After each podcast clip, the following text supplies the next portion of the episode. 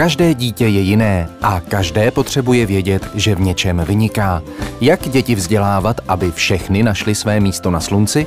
Vítejte u podcastu Zapojme všechny. Uslyšíte v něm hlas odborníků na vzdělávání i výchovu, ale také rodičů a dětí. Poslechněte si jejich příběhy, využijte jejich zkušeností.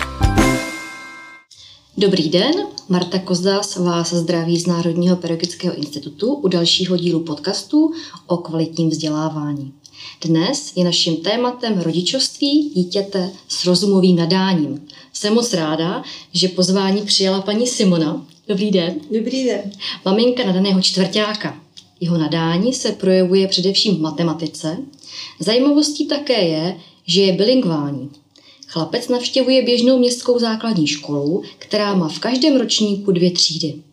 Řeč tudíž nebude eh, jen o vývoji a podpoře nadaného dítěte v domácím prostředí, ale také o zkušenostech s jeho vzděláváním. Jak se u vašeho syna projevovalo nadání už od dětství, od jeho narození? Tak už jako miminko to bylo velmi takové vnímavé, citlivé miminko. A ještě jsme si vlastně všimli, když, když byl v kočárku, tak on vůbec nechtěl, nechtěl ležet té hluboké korbě, protože chtěl vidět a tam z ní neviděl. Takže to bylo takový, jako že byl zvídavý už od toho prvého počátku.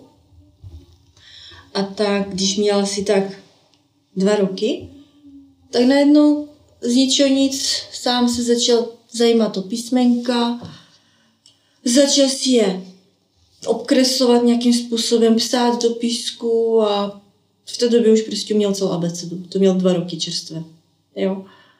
A jelikož prostě baví technika, jak, tak jak všichni dětská, že jo.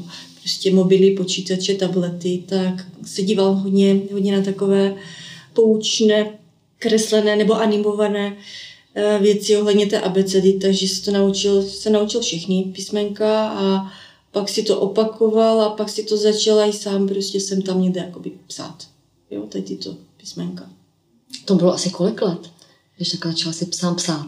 Uh, do notebooku to začal mm. psát. To měl dva něco. Takže rukou nejdřív nepsal, nejdřív do notebooku. Ne, do notebooku, mm. rukou ne, rukou ne.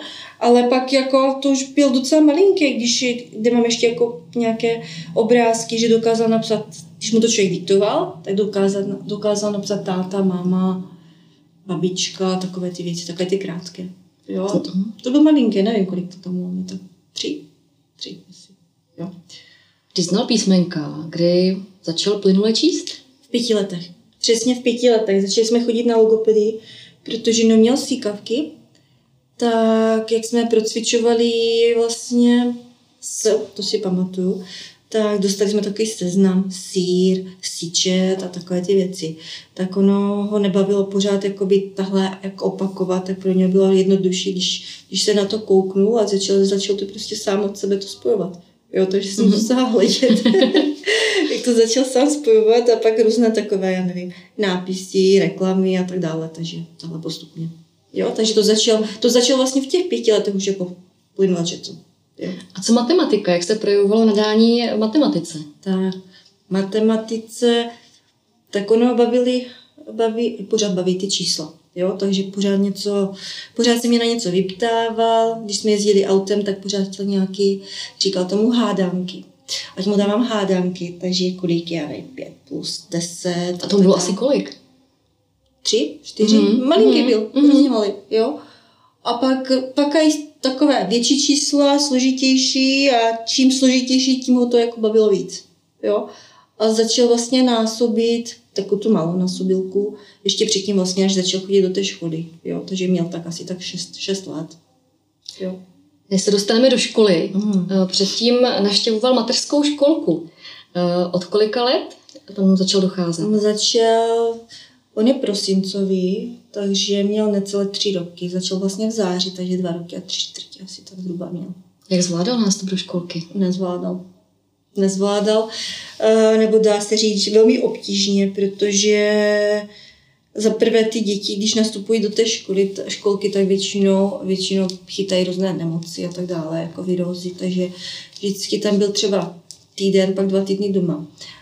A když už jsme si mysleli, že třeba ten týden, dva si tam jako jakž tak zvykl, tak zase byl dva týdny doma a, od, a odvykl si. A hlavně věděl, že má prostě mladšího bráchu, který byl se, se mnou doma. Takže se mu prostě tam nelíbilo. A trvalo to hrozně dlouho, než si vůbec tam té školce zvykl. Pak, jak si zvykl, pak už byl v pohodě. Jo?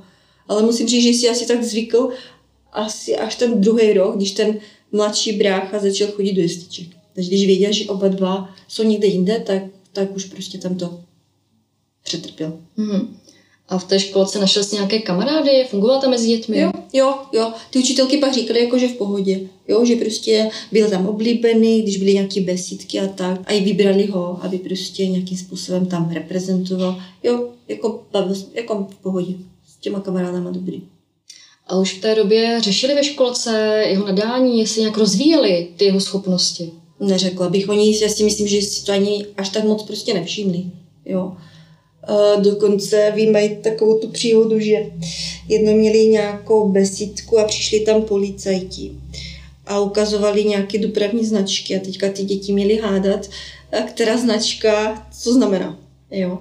A on on prostě mi to pak říkal, říká, já jsem uhádal všechny, říkám, ty znáš jiné značky, říkám, tak to jsi ještě lepší než já, protože já sice mám řidičák, ale až tak všechny značky prostě netrefím vždycky, jo. On, no, tak oni vlastně nevěděli, že já umím číst, takže vždycky jsem přečetl, co napsané jako pod tím.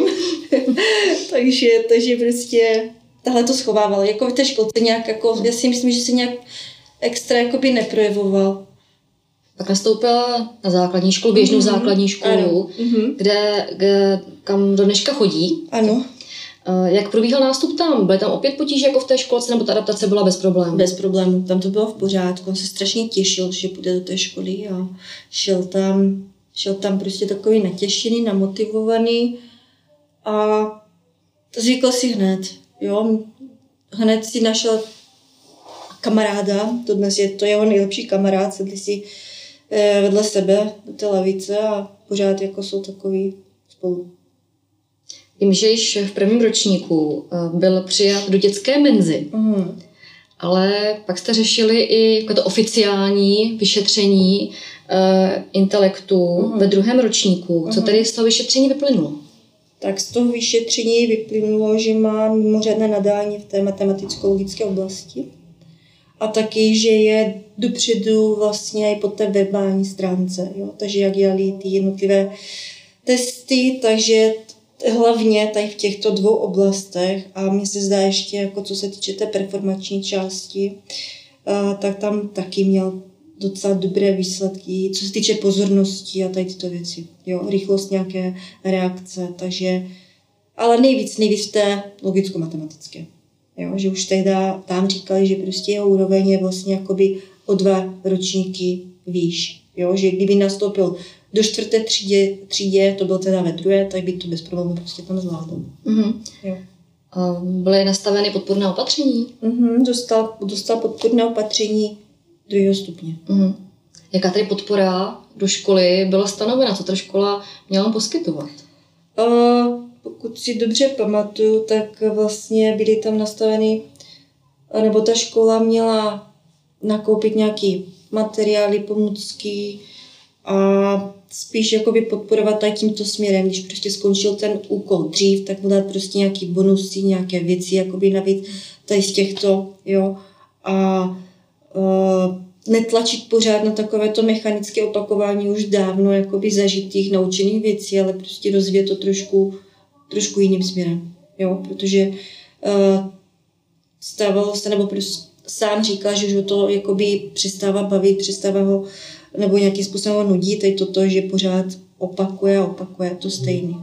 To znamená, že tyto informace, tyto podmínky vzdělávání byly stanoveny v individuálním vzdělávacím plánu? Ano, ano, dostali individuální vzdělávací plán a, a tam byly vlastně stanovené tady tyto podmínky, aby se respektovalo jeho pracovní tempo a, a prostě dávat nějaké ty věci navíc. Jak teda to ve skutečnosti vypadá? Ehm, byly, byly ty, ta podporná opatření, ta stanovená podporná opatření byla realizována ve škole? Tak ono, uh, on to dostal teď toto vlastně, když nastoupil do toho třetího ročníku, tím pádem, jo. Takže začal chodit do toho třetíku a chodil půl roku nebo jak dlouho a pak přišla ta pandemie. Takže školy se zavřely a prostě zůstal doma. Ale pak zpětně vlastně, jak se potom vyhodnocovalo tady toto a, opatření nebo to IVPčko, tak, tak vlastně nic moc se tam nedělo, upřímně. Jo, a když jsem se ptala, jestli dostala něco navíc a nějaké takové, já nevím, úkoly navíc, tak až tak moc prostě toho nebylo. Mě zaujalo, že musel pomáhat slabším spolužákům ve výuce. Uh, no, mají to tak nastavený, že vlastně ty, co skončí dřív, tak chodí k těm, kterým to trvá prostě další dobu, tak nějakým způsobem se snaží to vysvětlit a, a nějak, aby to pochopili. A bylo mi to vysvětleno tak, že to vlastně nejlíp uh, pomáhá tomu dítěti, když vysvětluje někomu jinému. Jo, že se to nejlíp, nejlíp jako naučí. Jo. Takže, takže se tam podporuje tady takový způsob kooperace. Co si o ně myslíte? Tak je to, je to fajn, že ty děcka se učí nějakým způsobem být takový, nebo učí se nějakým formám toho pomáhajícího chování, to je dobře. Určitě souhlasím s tím, že když člověk někomu něco vysvětluje, tak nejdřív si to musí osvojit sám, aby to mohl předat dál. To je jako ano. Ale nevím, jestli je to dostatečný uh, pro rozvoj jiných dovedností toho samotného dítěte, které potřebuje. Baví to vašeho syna takhle pomáhat ostatním kamarádům, spolužákům? Sám mi říkal, že až tak moc prostě není úplně unešený teď z tohoto. Jo, že on prostě vysvětlí, když o to požádá. A i pomůže, sám rád pomůže, ale, ale jakože by to nějak vyhledával nebo tak, tak to ne. Poskytuje škola vašeho syna nějaké poradenské služby, jestli eh, kromě výchovného poradce, metodika prevence, eh, na ní působí školní psycholog, speciální pedagog? Nemají školního psychologa. Takže komunikovala jste s paní učitelkou, nebo ještě s někým eh, z vedení školy, s výchovným poradcem? Jo, potom jsme byli na takové nějaké schůzky, jakmile, jakmile se řešilo to IVPčko, tak byl tam i ředitel, byla tam paní učitelka, zástupkyně a vlastně ta výchovná poradkyně. Takže ano, komunikovali jsme, ale... S jakým výsledkem? Zatím se to točí kolem toho, že prostě to IVPčko tam je nastavený, on to vlastně dostal, nebo jak, já nevím, to probíhá asi na dva roky, jo. Takže třetí ročník to už proběhlo, teďka to je ten čtvrtý ročník, kdy vlastně víte, jak to vypadá, ty děti jsou doma, takže, takže znovu se nic moc prostě tady s tím úplně neděje. Takže v rámci distanční výuky neprobíhá tam rozvoj jeho nadání? Ne, ne. Jsou tam je pravda, že uh, oni dostávají, uh, dostávají uh, nějaké uh, takové, každý týden dostávají balíček materiálu, který musí splnit uh, za ten týden a sem tam jsou tam nějaké bonusové úkoly. Jo, takže tak toto prostě plníme, jo, nebo prostě se zaměřujeme na to, ale jako jinak jako speciálně pro něho ne. Toto je pro všechny, ty bonusovky. Mě zajímá, jak se vlastně škola k nadání vašeho syna postavila. Eh, když eh, bylo nastaveno IVP, to je realizováno nějakým způsobem omezeně. Eh, jak oni vidí tu vizi rozvíjení takových dětí? No, tak ta škola je specifická, nebo specifická. Bylo nám řečeno, že, tam, že ta škola je taková do jisté míry výběrová, když eh, tam chodí spádové děti, tak eh, že tam všechny děti jsou nadaný. Takže vlastně eh, na to, že by jedno z těch dětí mělo vlastně na to papír, tak a mělo by se podporovat to jedno dítě, tak ta škola nebyla moc uh, přívětivě nastavena.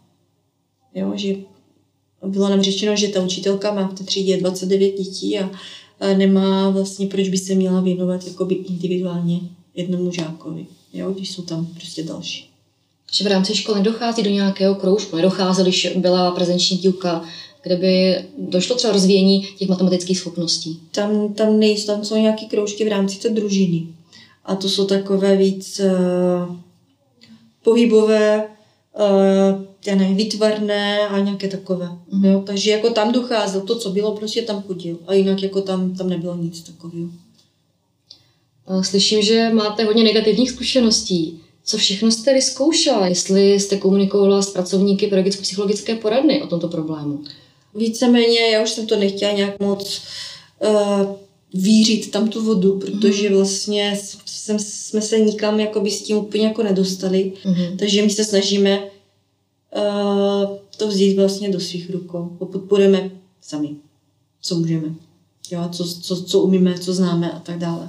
Nemusí to být víceméně v rámci té školy, takže uh, teď je skoro všechno zavřený, ale když uh, loni byly ještě otevřeny ty školy a tak dále, uh, tak jsem ho přihlásila tady na přírodovědecké fakultě.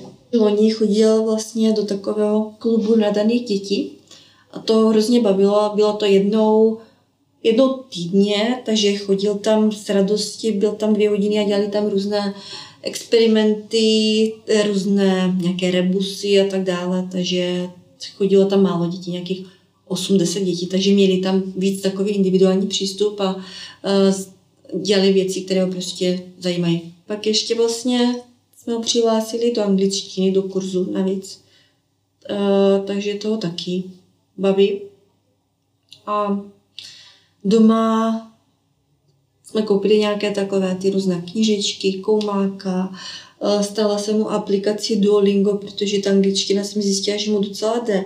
Na to, že vlastně uh, fakticky to měl jenom v třetí třídě, jakoby kontaktní výuku jenom prostě půl roku a pak všechno je to vlastně eh, dálkově, takže, takže jako jede tady toto. No. A dokáže třeba sám na několik hodin se zabavit tou činností? Ne, to bych neřekla jako na několik hodin. Mm-hmm. Jo.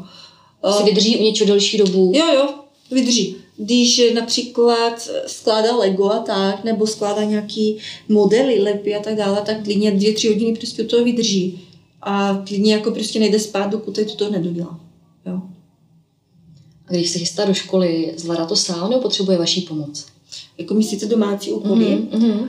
A zvládá to sám. Už od malička vlastně já vedu oba, že to je jejich povinnost, jejich práce, tak ať to začnou dělat sami, jak kdyby náhodou prostě nešlo něco, nebo nerozuměli něčemu, ať se zeptají, ale zvládá to sám. Jo, že prostě sedne, napíše, co neví, sem tam se stane, že něčemu prostě úplně nerozumí, tak přijde, zeptá se. A jinak jako sám. A tráví hodně času domácí přípravou na vyučování, nebo je rychlý? Rychlý, je velmi rychlý, jo. Těžký je ho přinutit, aby si k tomu sedl, jakmile si sedne, tak je rychlý. Jo, takže to mám hned hotový. Má nějaké téma, kterým se zabývá nad rámec učiva? Třeba hledá ho na internetu, čte ho v knihách, v encyklopediích? Uh, baví ho hry. Počítačové, to asi jak všechny děti. Uh, jsem tam, když něco neví, nějaký slovíčka, tak, tak si je googlí. Jo.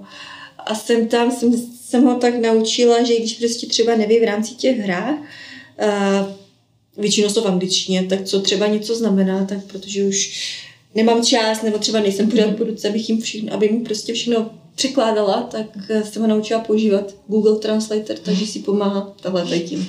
Jo, takže zjistil takové ty technické věci, technické vymoženosti, které mu nějakým způsobem pomůžou a vlastně ukážou, kde co vlastně hledat. Jo, takže když neví, tak spíš ho směřuji k tomu, aby prostě si našel tu informaci. Když něco neví, tak kde to hledat aspoň.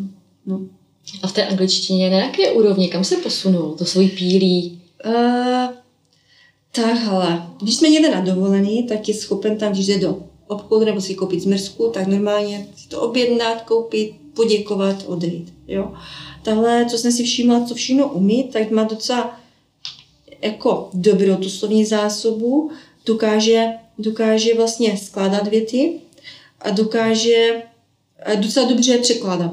Jo, že kolikrát, když jsou tam prostě slovíčka, které nezná, tak dokáže pochopit prostě ten smysl té věty.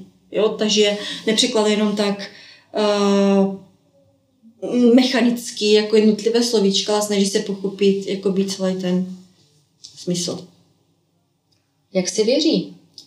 Ten si věří. Ten si věří.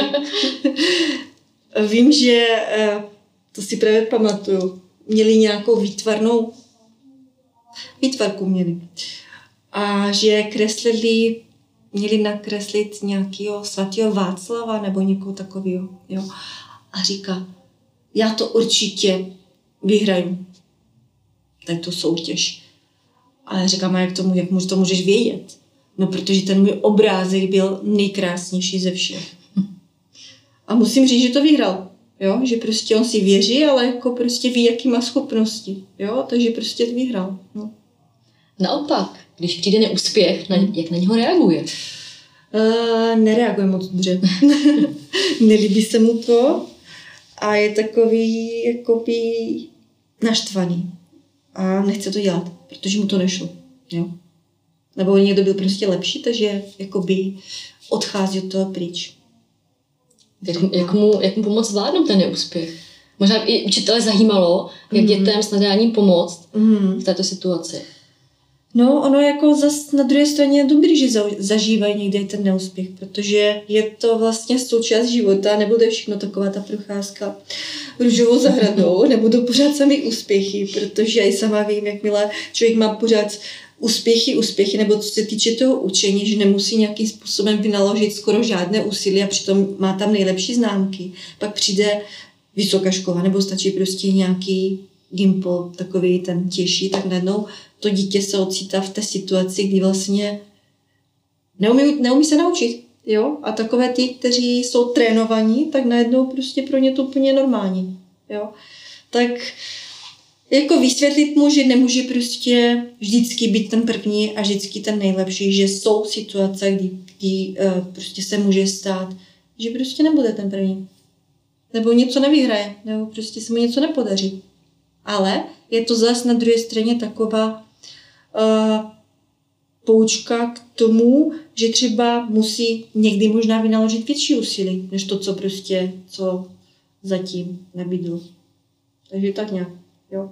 Mě by zajímalo, eh, jak, jaké má postavení v kolektivu, spolužáku, kamarádu, protože říkala jste, že eh, se mu daří, že často bývá první, nejlepší. Mm-hmm. Jak ho ostatní přijímají? No, co jsem se bavila i s ním, a i s učitelkou, a i tak, jak vidíme, jak pořád u nás někdo zvoní, tak je tam v tom kolektivu hodně oblíbený prý. Jo, že, že jak ty kluci, tak i ty holky, co tam jsou, tak, uh, tak jsou kolem něho, že není takový nějaký, že by byl osamocený, že, nebo že by se prostě toho stranil, nebo já nevím co, ale je pravda, že si vybírá víc kolem sebe takové ty, jak by to řekla, takové ty asi chytřejší mm-hmm. děti, jo, že prostě nebo i starší, jo, že se mu s nima asi lépe komunikuje, nebo nevím, jo, takže tak. Kým bych chtěl být, až bude dospělý? To má nějaké plány? Má plány takové, že jeho zajímají hodně peníze. Jo, takže která profese vydělává hodně peněz, tak sem tam se na to téma bavíme, tak ho tak zajímají, které profese a tak dále. Takže jako vůbec nemá takové ty nějaké dětské, že chce být popelářem nebo něco takového, ale spíš, spíš je orientován sám jakoby na tu, tady na tuto stránku, takže klidně není mu cizí doktor, kdyby byl, jo, nebo no, třeba nějaký obchodník nebo něco takového. Probírali jsme vliv vás rodičů, mm-hmm. a, ale co prarodiče?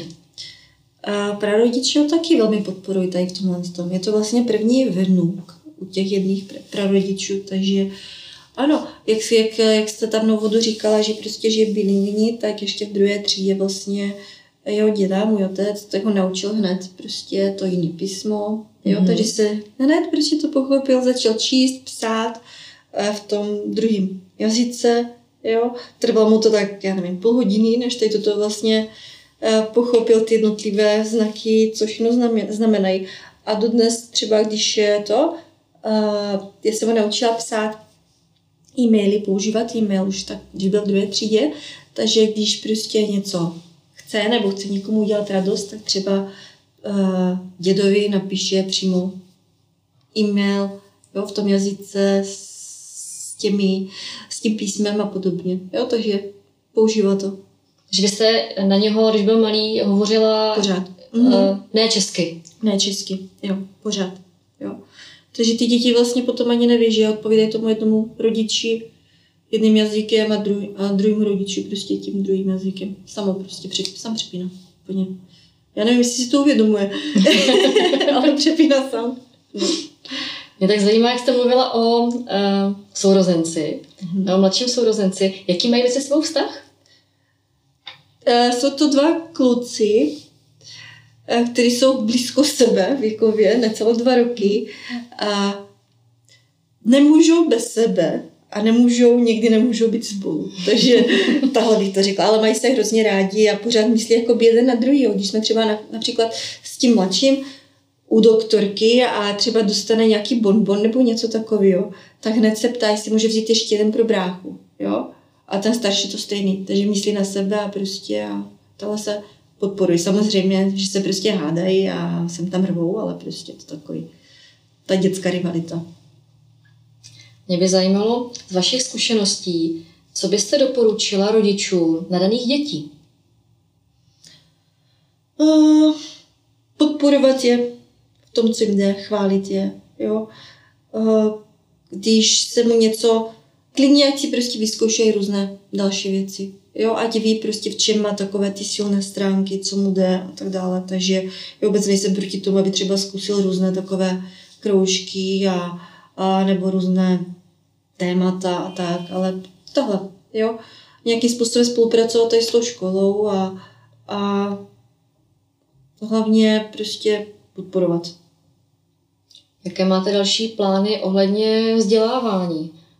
Se školou ta spolupráce asi není úplně ideální. Kam byste se chtěla posunout?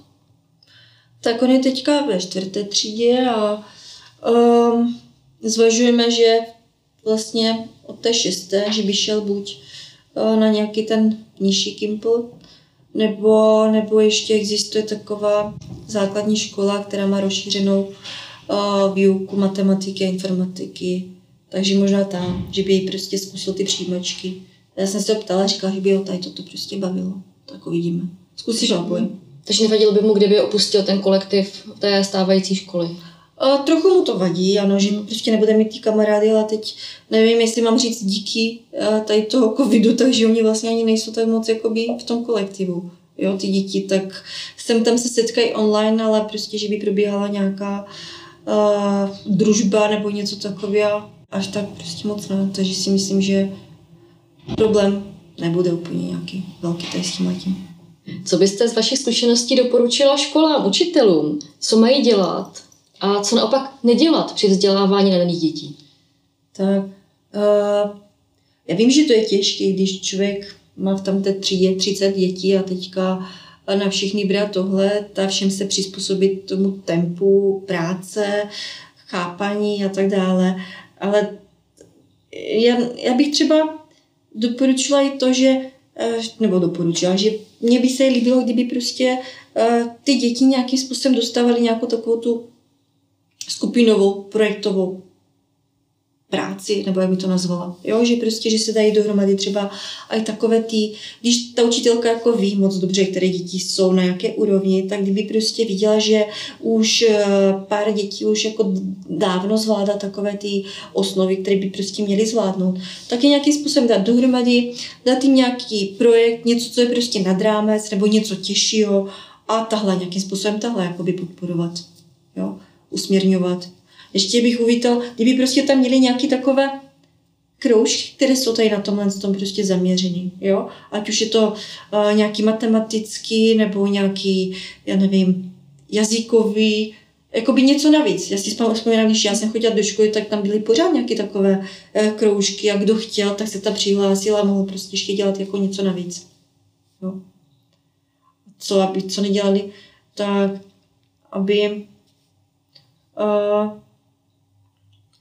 spíš mně se zdá, že se děje to, že uh, neříkám, že všude, a že ty učitele spíš se snaží se přizpůsobit těm slabším, aby oni dohnali to, co prostě by měli dohnat. A tady ty uh, lepší uh, žáci, tak ty se nechávají jakoby tohle na pospas, protože oni už to umí, takže s ním jako v práci vlastně není. Jo? A tím pádem mi přijde, že potom jako oni jakoby ztrácí motivaci a nějaký vlastně elán a něco jako by dělat, dělat prostě navíc. Jo. Už jste to trošku zmínila. Jak by měla vypadat škola, kde by přístup eh, k vašemu synovi byl ten vhodný, ideální? No, takže jak jsem tady toto už jako nějakým způsobem naznačila, tak uh, dávat něco prostě, některé ty věci navíc. Jo? Nějaká taková ta projektová výuka, něco, co prostě, co to dítě nějakým způsobem zaujme. Podívat se na to, co, to, co vlastně to dítě zajímá a snažit se orientovat i tímto směrem. Jo. Když už má zvládnout tady tyto věci, tak klidně může, když ho baví, nevím, nějaká příroda nebo něco takového, tak ať udělá nějaký něco. Jo nějaký model nebo něco prostě. Myslím si, že to dítě potom jako i to potěší a, a spíš bude mít takovou nějakou uh, motivaci se ukázat, zjistit nové věci a spíš to bude brát jako něco takového příjemného, jako odměnu. Děkuji paní Simoně, že se s námi podělila o své životní zkušenosti. Mějte se moc hezky. Děkuji taky. Naslyšenou. Podcasty a mnoho dalšího naleznete také na našem Facebooku. Budu se těšit u dalšího dílu naslyšenou. Podcasty Zapojíme všechny pro vás natáčí Národní pedagogický institut v rámci projektu Podpora společného vzdělávání v pedagogické praxi. Projekt spolufinancuje Evropská unie. Další rozhovory, články a videa najdete na www.zapojmevšechny.cz.